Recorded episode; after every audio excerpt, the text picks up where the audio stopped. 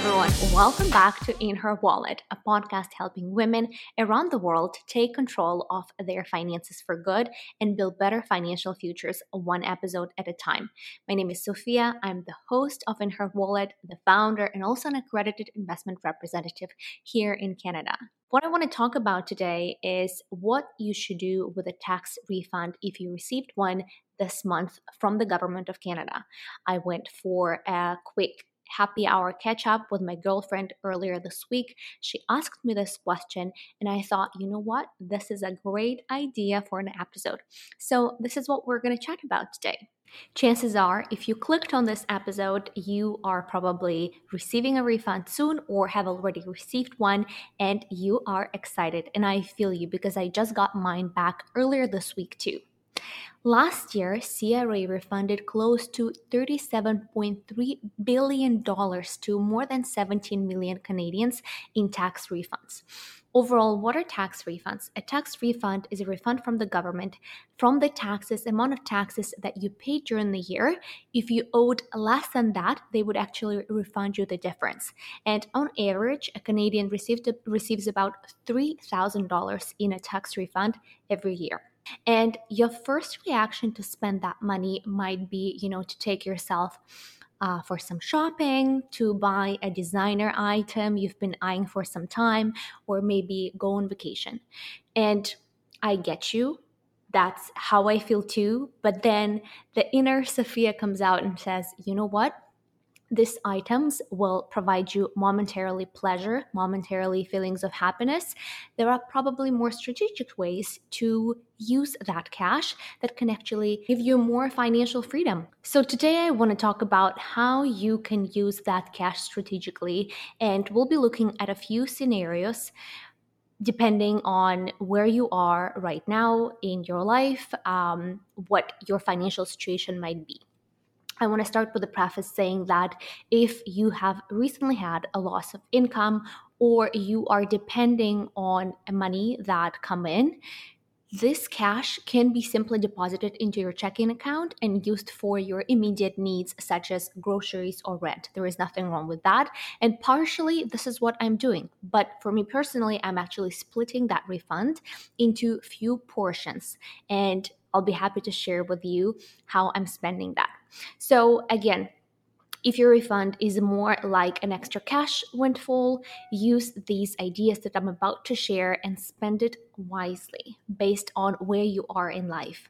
So, the first scenario I want to look at if you're someone who has some form of debt, a credit card balance that you carry forward every month, maybe a student loan, a mortgage, um, any outstanding bills, I think it's a great idea, and my recommendation is to put that money towards the repayment of your debt balance.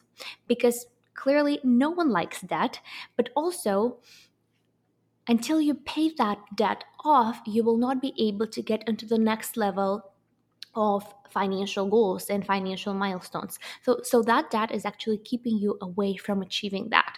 Think of it like a computer game. Paying off debt is level 1 of the computer game and if unless you do it and complete it you're not able to move on to the next one. And this extra cash, this tax refund can actually boost your completion of level 1. One thing I want to mention is that on average, when it comes to credit card debt, the interest rate that you pay on that carry forward balance is about 19 to 22% in Canada. And very rarely it is that you would get investment returns that high in an average stable market the conditions we are in right now will definitely not provide you returns like that. So you're actually losing money if you are investing the extra cash that you have in the investment market and carrying the debt balance as well. Another thing, if you are a homeowner, you can take advantage of annual lump sum payments towards your mortgage principal, which is the total amount you borrowed. Most lenders in Canada allow these payments, which can range from 5 to 25% each year without penalty. So make sure to check out what your payment can be. And it can be a great idea that can save you a few years down the road if you use that cash strategically to pay off the mortgage. The next scenario I want to look at is if you're someone who doesn't have debt, but then at the same time you do not have any emergency fund or you fund, as many people call it.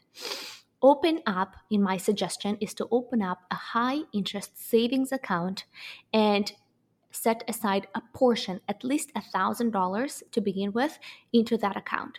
Right now, to you, it might look like, you know, there is no element of happiness to going that route, but trust me, there is an element of late gratification. Whenever life throws something unexpected to you at you the next time, this will be your safe haven, and you will not have to depend on a credit card, on borrowing money, on asking money from a friend, you will have an emergency fund to cover those things. In my opinion, emergency emergency fund is the third most important element in your financial roadmap to financial stability after paying off any high interest debt and also making sure that your income is greater than your monthly expenses on a consistent basis. And if you're living a wealthy lifestyle, going out for dinners, shopping on Revolve, while at the same time you do not have a savings account or an emergency fund or a fuck you fund, whatever you want to call it, you are honestly living a little bit of a, risky lifestyle, I would say. General rule of thumb is to have three to six months of savings if you're employed and eight to 12 months of savings if you're self employed. It is best to hold this money in a high yield savings account, which allows you to earn some form of interest instead of simply keeping it in cash. I personally hold my emergency fund in an account that earns me, I think, 4.5 interest. And that's why it's much better than just having it sit in my checking account where I can also spend it accidentally. Next scenario I want to look at is if you're saving for a big milestone like purchasing your first home, or perhaps you have children and you're saving for their education. Using that tax refund to save for a down payment, let's say, can move you forward with your home purchase timeline so significantly. And if you are saving for an education, I would say that contributing that tax refund or a portion of it to a registered education savings plan is also a great idea that can move you forward. With the average refund close to $3,000, think about how big of a difference this sum can make for you and your future. Speaking of moving, if you are also considering moving apartments, if you're renting down the road, perhaps setting that sum of money aside for any unexpected expenses related to moving to a new place or renting a new place can also be a great idea. Don't forget that there are uh, security deposits, that there are costs associated with moving places. So, putting your tax refund aside to help cover these expenses could lessen the financial burden of finding your new apartment. The next scenario I want to look at is if you're in a financially stable situation and want so, that being said, you don't have any high interest debt, you already have an emergency fund, and you're already contributing perhaps to big financial goals that you're saving for. So, if you're in a position like that, you are actually in a place to give yourself an opportunity to give your money an opportunity to grow. So, here, as probably you would have guessed, my suggestion is to invest that money.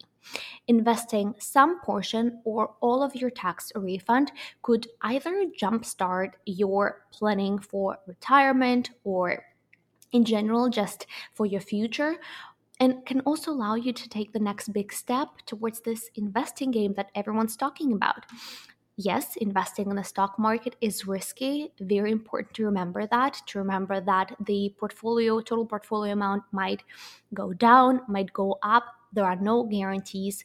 But again, if you're simply looking to give your money an opportunity to avoid inflation erosion and grow a little bit more, you can invest in safer tools that we can definitely discuss if you're interested. Leave me a comment. I can make an episode on that.